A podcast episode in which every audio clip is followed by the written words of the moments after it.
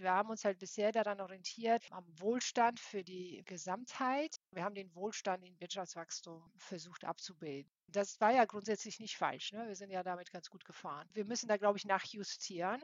Und für diese Nachjustierung brauchen wir neue Metriken. Die zu finden und die fair zu gestalten, das wird, glaube ich, eine große Herausforderung. Forecast.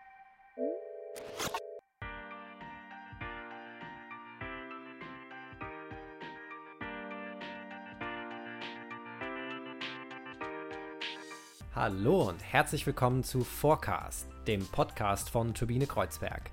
In jeder Folge unterhalten wir uns mit Zukunftsmachern darüber, wie sie Zukunft gestalten. Wir möchten herausfinden, was Zukunft für sie bedeutet, was sie antreibt und wie sie ihre Vision verwirklichen. Wir finden, gerade in dieser unsicheren Zeit, in der so viel stillsteht, müssen wir darüber sprechen, was Zukunft vorantreibt und wie Technologie uns weiterbringen kann. Diesmal spricht Daniel Nill mit Anna Lukasson-Herzig. Anna ist Gründerin und CEO von Nairis. Nairis ist ein Tech-Unternehmen, das eine Plattform für KI-gesteuerte visuelle Suche entwickelt hat. Mit Daniel spricht sie über die Gründung, die Technologie und Lösung von Nairis, den Stand von künstlicher Intelligenz und warum die noch gar nicht so intelligent ist und wo die Reise hingeht. Also viel Spaß mit Forecast.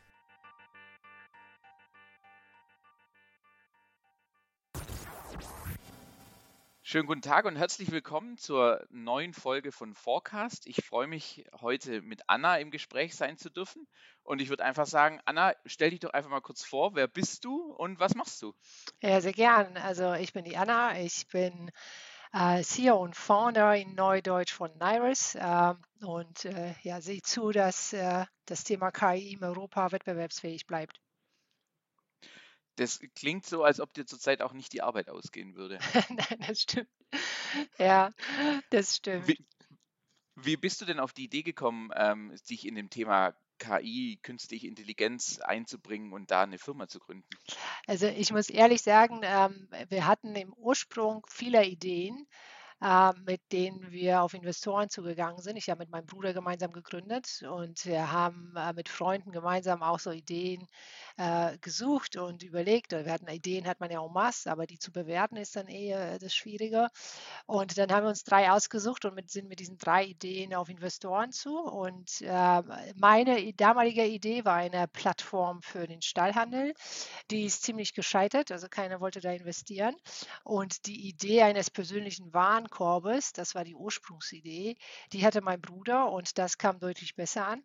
Und das, damit sind wir dann gestartet. Und dann hatten wir halt das Problem, wir wollten halt einen Warenkorb schaffen, der, der einen wahnsinnig schnellen Checkout ermöglicht.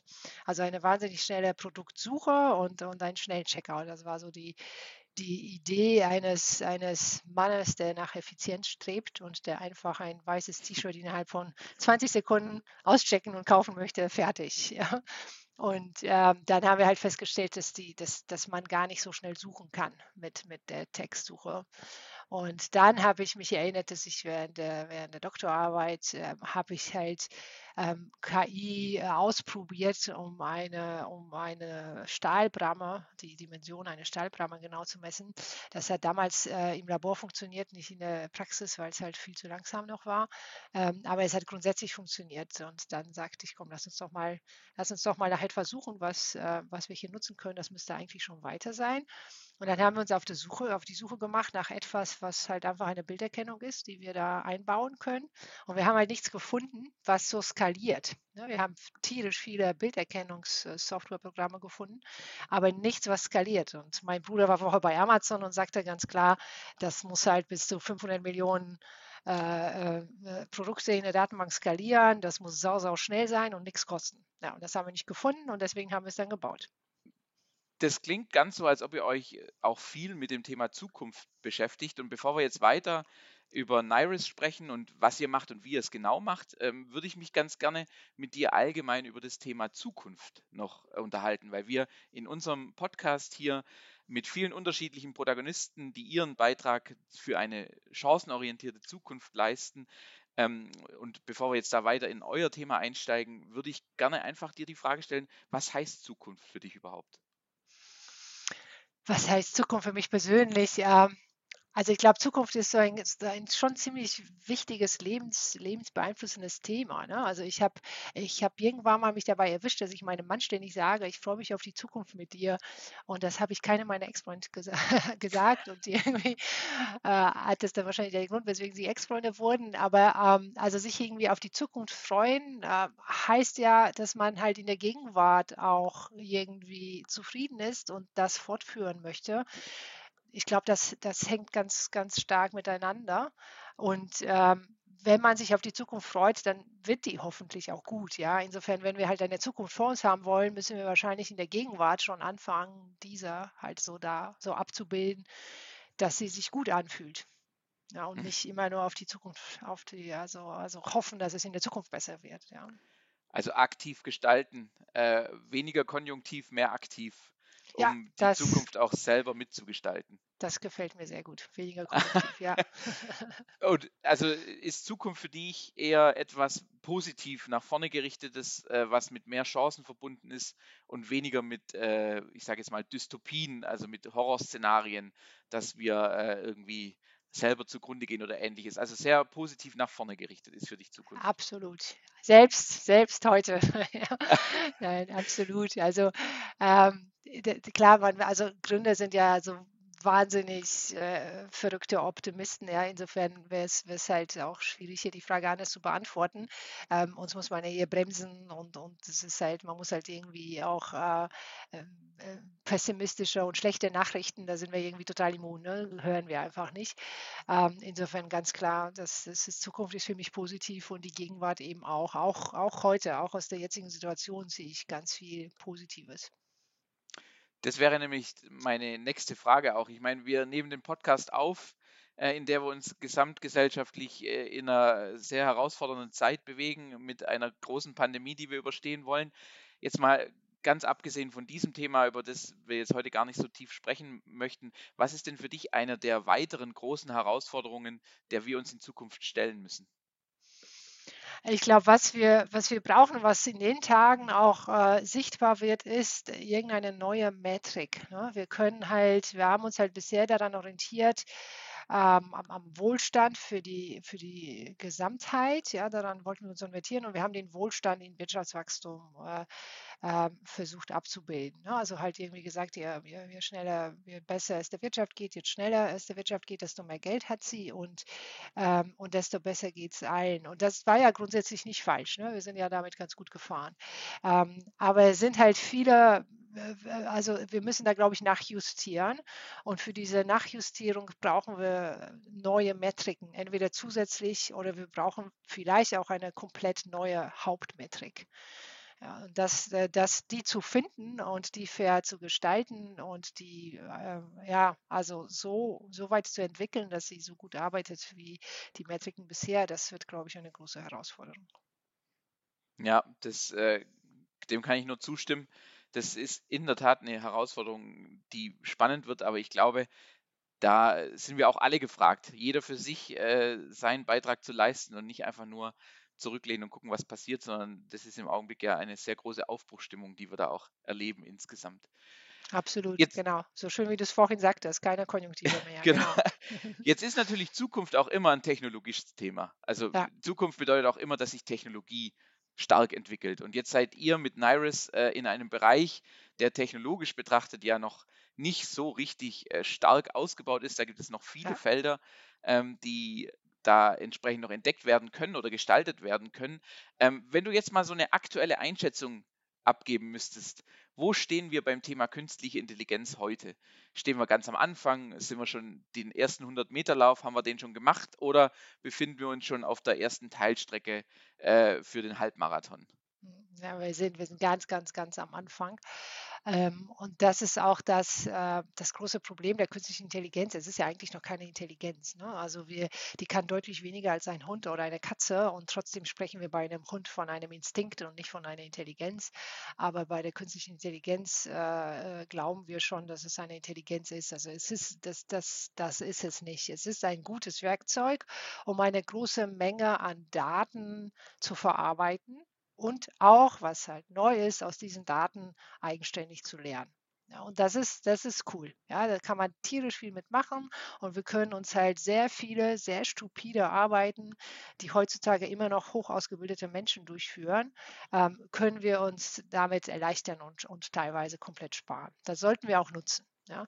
Ähm, aber zu glauben, dass wir da eine künstliche Intelligenz schaffen haben, also die wirklich schon eine Art von Intelligenz ist, ähm, das, äh, das äh, sehe ich so nicht und da sind wir auch noch sehr weit von entfernt.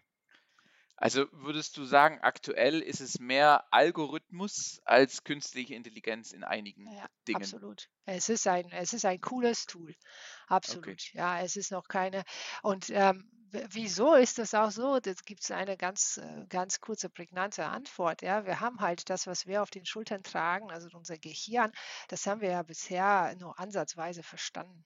Ja, wir, ähm, wir wissen nicht, was da vor sich geht, wenn, wenn wir uns verknallen. Wir wissen nicht, was da vor sich geht, wenn, ähm, wenn wir die oder jene Emotion haben. Wir sind ja, also die ganze Neurowissenschaft ist ja auf dem Level, dass sie sagt, okay, bestimmte Krankheiten, psychologische Krankheiten entstehen, wenn irgendwie zu viel von dem und zu wenig von dem ist. Ja, also das ist noch mega empirisch, sehr, sehr grundwissenschaftlich und sehr, äh, sehr beobachtend. Ne? Wir verstehen sehr wenig von dem, was da, was da in unserem Kopf tatsächlich vor sich geht und passiert. Ja? Und ähm, viele Neurowissenschaftler, wir haben gerade einen neuen, einen neuen äh, Data Scientist, der Neurowissenschaftler auch ist eingestellt bei uns im Team. Ähm, der hat in seiner Doktorarbeit an, an der Cortex der Schildkröte promoviert, weil die ganz flach ist und nicht so verzwickt wie unser Gehirn. Ja, Okay. und damit erstmal ein, es überhaupt einfacher ist zu verstehen, was in der Schildkröte so vor sich geht und was die so sieht und erkennen kann in der Welt. Ja, also wir sind da auf diesem Level, dass wir erstmal verstehen wollen, was ist in so einem ganz, was in so einem ganz, ganz, ganz einfachen Gehirn und was geht da eigentlich in der Cortex vor sich. Und dann müssen wir verstehen, was in einem bisschen komplizierteren Gehirn vor sich geht, einem Hund oder Katze, ja. Und, Mhm. und dann halt irgendwann mal wissen wir, was halt, was halt in dem menschlichen Gehirn vor sich geht und da auch nur in der Cortex. Und dann können wir vielleicht anfangen, das zu kopieren. Ja, aber wir müssen es erstmal kapieren, bevor wir es kopieren. Ja. Äh, Erstmal kapieren, bevor man kopieren kann. Das ist auch ein schöner Satz, den wir, glaube ich, aus dem Podcast mitnehmen können. Ähm, was uns aufgefallen ist in der Vorbereitung auf den heutigen äh, Podcast, ist, dass wir natürlich sehr viele Horrorszenarien im Zusammenhang mit künstlicher Intelligenz immer hören, dass irgendwann äh, Maschinen intelligenter sind als wir etc. Ich meine, da liest man ja viel und es gibt auch prominente Stimmen, die sich dazu äußern. Das ist ja aber eigentlich, wenn man jetzt äh, den, den deiner Aussage folgt, komplett widersprüchlich, weil man kann noch kein Szenario aufmalen, weil wir noch gar nicht so weit sind, dass wir äh, tatsächlich das künstliche Intelligenz auch so nennen dürfen und können. Äh, Was glaubst du oder, oder wie erklärst du dir das, dass hier schon viele Ängste getrieben und auch kommuniziert werden, obwohl es eigentlich noch gar nichts in die Richtung äh, an Angst äh, zu entstehen gibt? Ja, ja, das ist auch sehr schade, weil da vieles im Keim schon erstickt wird. Also ich sehe das mit zwei Augen. Zum einen mal gibt es halt viele Stimmen, die, die sehr populistisch sind und halt äh, die Aussagen nutzen, um Aufmerksamkeit zu schüren, weil das Thema auch gehypt ist. Äh, das ist das eine. Das andere ist, dass es tatsächlich ähm, ähm, Situationen gab und, und Entwicklungen gab, die, die Angst äh, sind. Die haben aber weniger mit KI zu tun, mit dem Werkzeug, mit dem Tool, ja, also mit den Algorithmen, sondern mit den Daten, mit den sensiblen Daten, die man dafür genutzt hatte. Und das ist in der Tat ein Thema, das sehr wichtig ist und wo wir uns mehr mit beschäftigen sollten und wo ich auch extrem stolz darauf bin, dass wir als Europa hier wieder die Ersten sind, die da äh, Maßstäbe und Regelungen ähm, auf, äh, ja, entwickelt haben und umgesetzt haben. Ähm, aber wie die sensiblen Daten dann, also mit welchem Werkzeug sie missbraucht werden, ist eigentlich schon egal. Um da auch ein Beispiel zu nennen, ähm, wenn halt irgendein Arbeitgeber an irgendeine Datenbank drankommen würde, die alle Krankheitsmeldungen in Deutschland listet. Ja, und, und das nutzen, äh, nutzen könnte im Recruiting, um zu sehen, wer wie oft krank ist und wen er einladen soll und wen nicht. Ähm, um diese Daten zu missbrauchen, da braucht überhaupt keine künstliche Intelligenz zu, da, reicht ihm eine Excel-Tabelle. Ja, und, und eine, ein einfacher linearer Vergleich. Ja, also das ist, äh, das ist total simpel und es wäre absolut unethisch und absolut äh, nicht in Ordnung, das, das so zu tun. Ja, insofern geht es halt nicht um das Werkzeug an sich. Wir haben bereits extrem viele Werkzeuge, mit denen wir großen Schaden anstellen können. Und KI ist halt ein weiteres Werkzeug, mit dem man auch großen Schaden anstellen kann, aber nicht ohne die Daten. Ja, wenn man die Daten nicht hat, dann kann die KI auch nichts. Insofern ist Datenschutz extrem wichtig und sensible Daten zu schützen ist extrem wichtig. Also bist du ein großer Befürworter der äh, europäischen Datenschutzgrundverordnung, die auf den Weg ja. gebracht wurde? Ja, absolut. Und das ist für uns auch, muss ich ehrlich sagen, äh, klar mit etwas Bürokratie verbunden. Ähm, und da muss man auch nachjustieren. Das entwickelt sich auch weiter. Ja, das ist nicht alles schon perfekt. Ähm, aber es ist für uns auch ein Wettbewerbsvorteil, ähm, weil wir in äh, Kundentests diese Karte sehr gut ausspielen können. A, weil wir schon Prozesse längst etabliert haben, die, äh, die auch darüber hinausgehen, was die DDPO äh, fordert und da bessere Antworten haben. Und weil wir vom Image her als ein deutsches Unternehmen da ein extrem, extrem gutes, gutes Image haben. Mhm. Jetzt, wo wir schon bei eurem Image sind, du hast eingangs erzählt, wie ihr Nairis gegründet habt, äh, mit drei Ideen losgerannt seid und im Prinzip das, das Thema Suche nicht performant als Textsuche und deswegen ähm, als, als Bildsuche und dann äh, dein Bruder mit seinem äh, Amazon-Background gesagt hat, es muss skalieren können.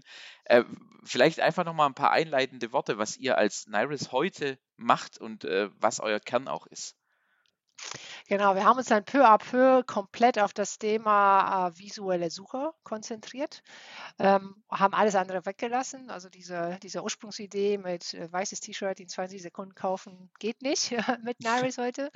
Ähm, wir haben uns halt komplett auf das Thema visuelle Suche konzentriert und ähm, vertreiben dies jetzt als Software as a Service nicht nur an den Handel, sondern vorwiegend auch äh, an Industrieunternehmen, an Versicherungsunternehmen, an eigentlich jedes Unternehmen, jeder Branche, das halt in ihren Prozessen Bilder miteinander vergleichen muss, Bilder raussuchen muss, äh, Informationen aus Bilderdatenbanken raussuchen muss. Ja, und was wir tun, ist immer, wir referenzieren eigentlich. Also wir suchen mit einem Anfragebild in der Datenbank des Kunden nach einem Match. Ja, also zum Beispiel wären äh, mein Trumpf ist ein Kunde von uns, dass äh, die produzieren so Laser, Cutting und Welding Machines in Ditzingen. Äh, bei Stuttgart sind da auch Weltmarktführer. Ähm, und äh, da nutzen, die nutzen unsere Tag für die Ersatzteilerkennung. Und wenn dann halt irgendein Trumpftechniker in der Welt oder einer deren Kunden ein Ersatzteil äh, fotografiert, dann kommt das Foto bei uns in der Cloud an und wir suchen in der Trumpf-Datenbank nach diesem Ersatzteil. Ersatzteil und äh, spucken dann die ID zurück und sagen so, wir sind zu 95 Prozent sicher, dass es das Teil ist. Und dann haben wir hier noch fünf weitere Teile, von denen wir glauben, dass es auch das sein könnte. Sodass der Techniker halt nicht aus tausend äh, Teilen suchen muss und, und vor allem nicht irgendwie in Katalogen suchen muss, sondern er hat dann diese Liste äh, sortiert nach der, nach der Treffergenauigkeit ähm, und wählt dann aus der Liste das Teil, was es ist und kann es dann bestellen, kann sich mehr Informationen zugeben lassen oder was auch immer äh, er mit der Information dann vorhat. Das klingt nach einer ziemlichen Prozesserleichterung für den Service-Mitarbeiter bei der Firma Trumpf, äh, dass er da schon mal eine große Sicherheit hat, was es für ein Teil sein könnte. Aber ich, das, also es sind ja einige Herausforderungen, wenn du sagst Ersatzteile. Ich meine, wenn wir jetzt in den Bereich beispielsweise C-Teile, Schrauben oder ähnliches gehen, da ist ja auch der Maßstab äh, von den Dingen immer ganz richtig. Was, was, was, also soweit du drüber sprechen kannst, wie macht ihr das? Was steckt ja. da für eine Technologie dahinter? Ja, also beim Thema Maßstab, das ist schon ein, ein Thema für uns, ja, und da muss ich ehrlich sagen, das haben wir also jetzt zu erkennen, dass das eine Schraube ist, die ein Zentimeter lang ist oder eine Schraube, die genauso aussieht und von der Relation zueinander genauso ist, aber eben zehn Zentimeter. Mhm. Ähm, das konnten wir bisher sehr schlecht, so ein bisschen über die tiefen Einstellungen im Handy, aber es ist schlecht. Da gibt es jetzt aber neue Tools mit, dem, mit, den, mit, der, mit den neuen tiefen äh, Tiefenschärfeinstellung oder diesen, die, die neuen äh, iPads, die rausgekommen sind, die haben ja eine Tiefenerkennung installiert schon. Ja? Ähm, und äh, mit der können wir halt den Abstand der Kamera äh, zum Objekt messen. Ja, und das können wir als, äh, als Information, äh, die an das Foto connected ist, mit aufnehmen. Und dann wissen wir halt, der Abstand zu diesem Objekt ist halt eben ein Meter oder der Abstand zu diesem Objekt ist ein Zentimeter. Und daraus können wir auf die Größe schließen. Und damit wissen wir dann, ob die Schraube eben ein Zentimeter oder halt zehn Zentimeter lang ist. Wow, Das ist spannend. Also auch quasi eine technologische Innovation in der Hardware äh, hilft euch dann äh, mit eurer Software besser zu werden.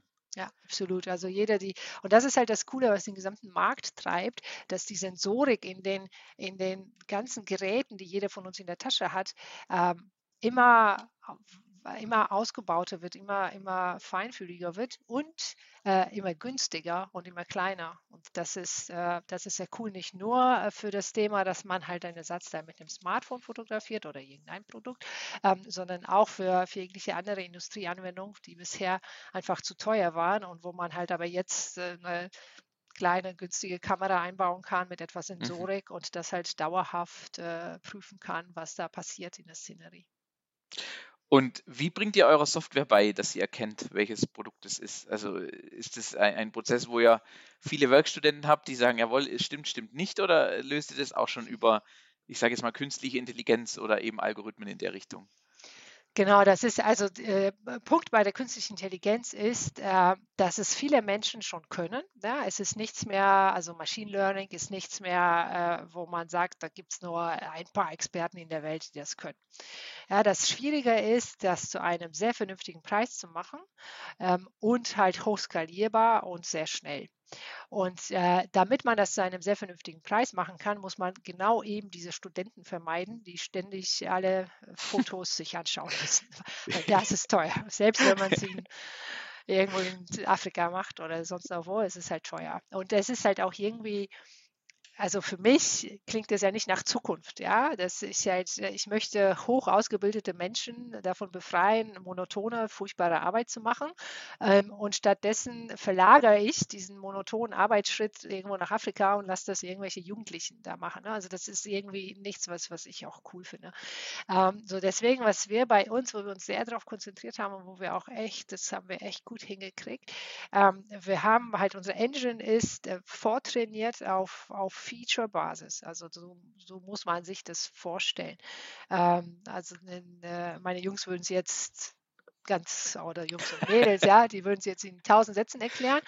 Ähm, aber einfach gesagt ist sie vortrainiert auf Feature-Basis. Heißt, wir sehen gar nicht, dass das eine Schraube ist oder ein Schuh oder eine Lampe. Und wir können das auch gar nicht sagen. Also wenn du, wenn man die Google Vision API fragt, ist es eine Lampe, dann sagt sie, ja, das ist eine Lampe, das ist, äh, das ist ein, eine Kanne, das ist ein Stuhl und das ist eine Person.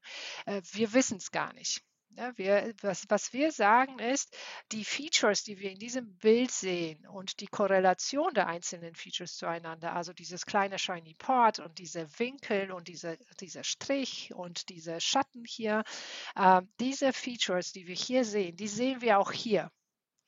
Ja, und die Korrelation der einzelnen Features zueinander, die sehen wir auch hier. Und so arbeitet unser Engine. Und dadurch ist es für uns sehr einfach, äh, neue Produkte, die wir noch nie gesehen haben, direkt äh, erkennbar zu machen, weil mhm. Shiny Parts gibt es halt im Schmuck, gibt es in Spare Parts, gibt es in Tekan, das gibt es in sehr, sehr vielen Produkten. Und das hat unser Engine gelehrt, diese kleinen Shiny Parts zu erkennen. Und dann sagt sie halt hier, hier sehe ich auch sowas, aber ne, da sehe ich in dieser zusammen, in dieser Kombination und in dieser Korrelation sehe ich das nicht in der Schraube, aber hier in diesem, in diesem O-Ring, ja, da sehe ich das. Und äh, genau, und so dass es halt bei uns ist auch einer unserer größten Wettbewerbsvorteile, wenn wir einen neuen Kunden anlegen oder eine neue Datenbank, müssen wir nicht trainieren, sondern wir laden die Daten hoch und sind sofort ready to go. Das ist sehr interessant. Kannst du ein, zwei Beispiele vielleicht nennen von Auftraggebern, sofern ihr darüber sprechen ja. dürft, äh, die auf eure äh, Lösung zurückgreifen und was sie genau damit machen? Ja, sehr gerne. Also wir haben zum einen mal jetzt aktuell vielleicht sehr angesagt Hornbach als einen unserer Lieblingskunden. Die haben auch ordentliche, ordentlichen Zuwachs in, in Anfragen verzeichnet seit der, seit der äh, äh, Pandemie. Ähm, ne, insofern jeder, der jetzt ein Baumhaus im Garten basteln möchte oder sonstiges, der alles, was du dafür brauchst, einfach mal abfotografieren, wenn du nicht weißt, äh, wie dieser SDS-Bohrer eigentlich heißt und du nur mhm. siehst, das ist ein Bohrer, aber der hat irgendwie so komische Löcher noch auch seitlich. Ne? Und wenn du nach Bohrer mit komischen Löchern suchst, wirst du nicht fündig. Insofern einfach mal abfotografieren mit der Hornbach-App und danach suchen. Ähm, das sind so zum so unsere größten äh, oder unsere, nicht, der größte nicht, aber das sind so die bekanntesten äh, ähm, Retail-Kunden, ähm, die wir, über die wir sprechen dürfen auch. Ähm, auf, der, auf der Industrieseite ist Trump ein Kunde von uns. Dann äh, arbeiten wir auch für Schindler zum Beispiel und äh, jetzt neuerdings, da muss ich, muss ich jetzt auch nochmal betonen, weil das extrem cool ist. Einer unserer neuesten Kunden ist Bühler AG aus der Schweiz und äh, die haben jetzt tatsächlich mitten in der Krise einen Jahresvertrag mit uns abgeschlossen, wo wir uns tierisch darüber freuen und das muss man jetzt hier nochmal betonen, dass es solche Frontrunner, die jetzt die Zeit ausnutzen für Digitalisierung tatsächlich gibt.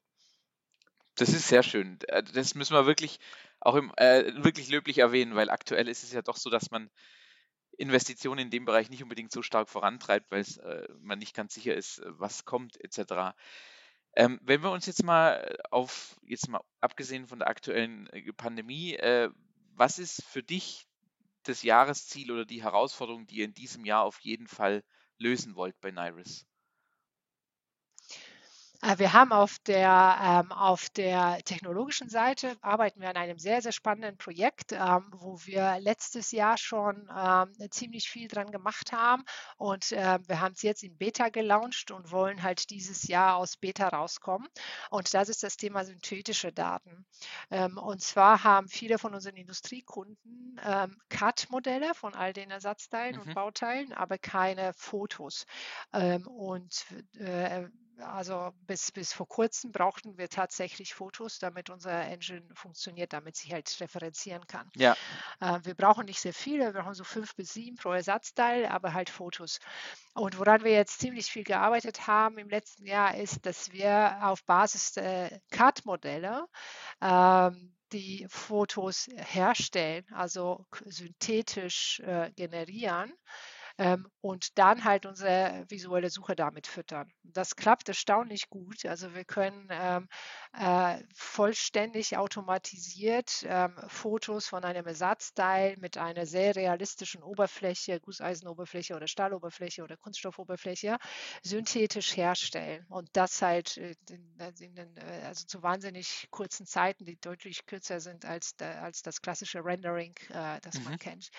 Ähm, und damit gingen wir auf so die, die ersten Kunden von uns zu und die sagten dann, das ist ja echt super, ähm, weil äh, wir machen sowieso momentan Fotos von unseren ganzen Ersatzteilen, nicht nur für euch, sondern für diese gesamte, für das gesamte Thema digitale, äh, digitale Twin-Produktion, ähm, für Marketing, für interne Dokumentation etc. etc. Das ganze Thema Digital Twin. Ähm, und wenn ihr das so gut hinkriegt, wie wir das hier auf dem Foto sehen, ähm, dann können wir es ja komplett synthetisch machen. Ne? Dann brauchen wir ja die Fotos nicht. Und mhm. das ähm, wollen wir halt jetzt äh, dieses Jahr aus Beta raus, äh, raushauen und, und auch wirklich als, als Produkt launchen. Das ist ziemlich spannend. Das finde ich sogar sehr spannend, weil es im Prinzip ja eure Visual, Visual Search äh, quasi eine, eine, Möglichkeit ist, diese Suche noch entsprechend eine Referenzobjekte zu schaffen, aber sich daraus natürlich ein komplett neues Geschäftsfeld ja auch ergibt. Ne? Also ich meine, ja. wir sehen das als Turbine Kreuzberg, äh, wenn wir über Plattformen sprechen, äh, Produktbilder, Darstellungen in, in, in, auf Plattformen, Online-Shops etc., ist immer die Frage, wo kommen die Bilder her und wie gut sind sie in der Qualität. Und wenn du natürlich äh, synthetisch dann da entsprechend äh, ein, ein Produkt hast, was das kann, das ist äh, enorm, äh, ein enormer Mehrwert und auch eine ziemlich clevere Idee, wie ihr durch Verbesserung eurer Suche im Prinzip ein komplett neues Geschäftsfeld äh, da auch erschlossen habt für euch.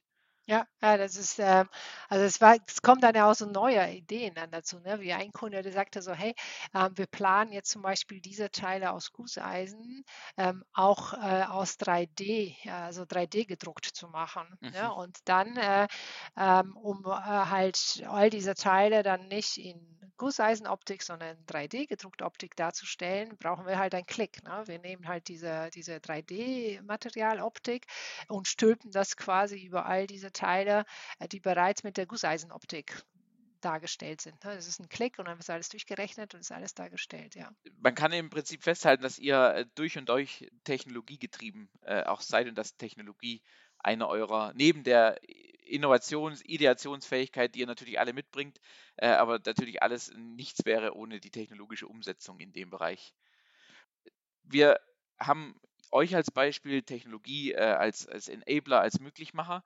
Wie, wie siehst du denn, welchen Anteil von Technologie siehst du zukünftig, äh, der uns weiter nach vorne bringt, also der uns die Chancen der Zukunft ergreifen lässt? Das ist natürlich auf der einen Seite der Mut, Dinge neu zu machen, Dinge anders zu tun, aber natürlich auf der anderen Seite auch, man braucht die entsprechenden Mittel, also ob das jetzt technologische Mittel sind oder äh, finanzielle Mittel, was auch immer. Und wenn du jetzt sagen würdest, in die Zukunft gucken wir und dort sind x Prozent Anteil auf jeden Fall nur durch Technologie möglich.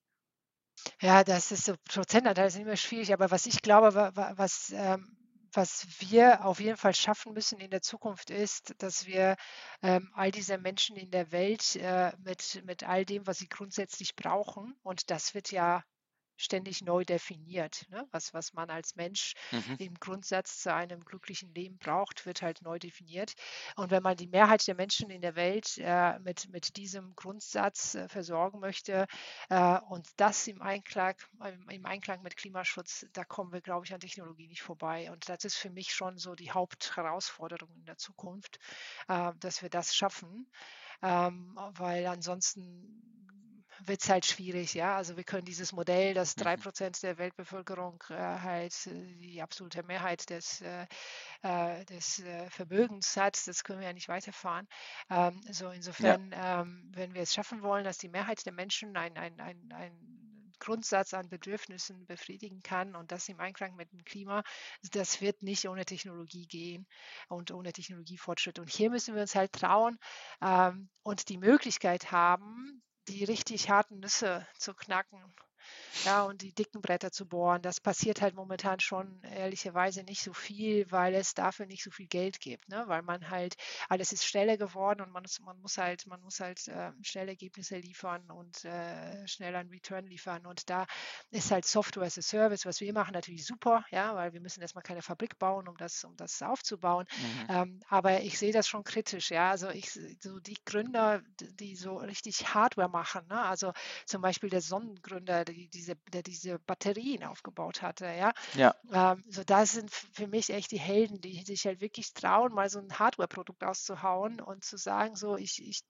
äh, ich baue jetzt mal so ein richtig dickes Brett und baue jetzt mal eine Fabrik, bevor ich über und sammle keine Ahnung wie viele Millionen Euro, äh, damit diese Fabrik erstmal läuft und dann gucke ich weiter. D dafür muss es irgendwie mehr Raum geben und mehr, mehr Möglichkeiten, mehr, mehr Finanzierung, damit sowas entstehen kann. Mhm.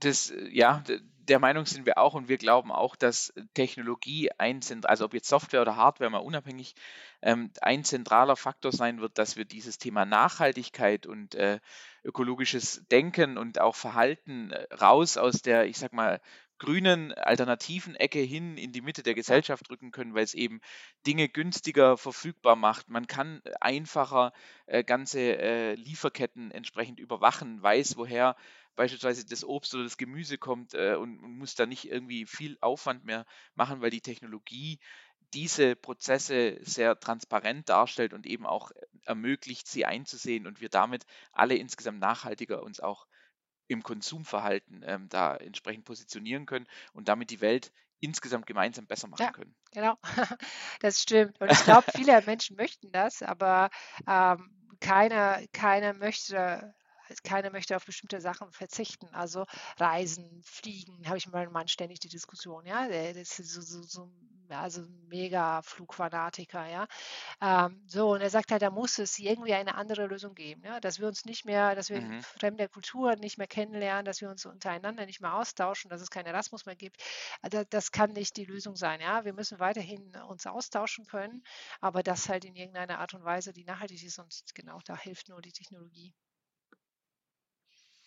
Ich glaube, damit haben wir eigentlich auch äh, ein schönes Schlusswort für äh, unsere Aufzeichnung erreicht, weil wir sind jetzt knapp bei einer halben Stunde. Das ist immer unser Format. Ich habe noch eine abschließende Frage an dich. Und zwar fragen wir immer unsere Podcast-Gäste, wen sollten wir nach deiner Meinung nach mal zu uns einladen? Mit wem sollten wir sprechen? Also ob das eine Person ist, eine Gruppe, eine Institution, völlig egal. Aber hast du äh, spontanen Einfall, wen wir unbedingt auch mal hier zu uns ins Forecast-Studio äh, sozusagen einladen sollten? Äh, ja, alle meine Kaffeekränzchen-Freundinnen, mit denen ich nie dazu komme, Kaffeekränzchen zu machen. Äh, also Manuela Rasthofer zum Beispiel, sensationell, Gründerin von TerraLoop in München, äh, die quasi das Google Maps in genau äh, entwickelt. Also damit können mhm. Versicherungen nach, äh, nach Sturmschäden etc., etc. feststellen, ähm, was, wie groß die Schäden sind in den einzelnen Häusern und das auch extrem schnell. Ähm, und äh, jeder kennt von uns Google Maps und halt die Tech von TerraLoop, die kann halt eben Fenster ausmessen in Gebäuden ja, aus diesen, aus diesen Aerial Images, also okay. um, um mal so ein bisschen ein okay. Gefühl dafür zu geben, wie genauer es ist. Ähm, ja. ja, die, äh, die, die, ist ja auch in München, die ist für euch erreichbar. Also Chris Kranzinger ist ansonsten auch ähm, ein Mädel, das äh, irgendwie bei jedem zweiten Satz etwas sagt, was, wo ich dann erstmal Wochen drüber nachdenken muss. Ähm, aber die ist in Boston. Deswegen weiß ich nicht, ob das okay. für euch so erreichbar ist. Wir machen alles möglich. Für spannende Gesprächspartner äh, ist uns keine Strecke zu weit. Ja. Nein, aber dann, also danke ich dir für die Zeit und dass du uns einen Einblick gegeben hast, äh, was ihr macht, wie deine Sicht der Dinge auch auf die Zukunft bzw. die Technologie für die Zukunft ist. Hat mir sehr viel Freude gemacht. Ich habe auch viel zum Denken mitgenommen. Dankeschön dafür. Und äh, dann wünsche ich dir jetzt erstmal noch einen schönen Nachmittag. Das wünsche ich euch auch und besten Dank für die vielen Ohren. Dankeschön.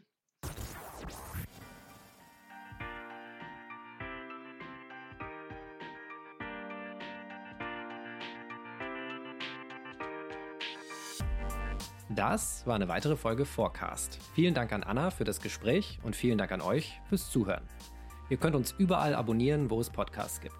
Und schaut gern bei uns auf turbinekreuzberg.com vorbei für eine Menge Artikel und Einschätzungen, die euch das Homeoffice hoffentlich ein bisschen versüßen. Jeden Donnerstag um 17.30 Uhr gehen wir auch live on air mit Freunden und Gästen und diskutieren aktuelle Tech-Themen. Das gibt's unter turbinekreuzberg.com slash on air oder bei uns im YouTube-Channel. Bis dahin, gehabt euch wohl und bleibt gesund. Tschö.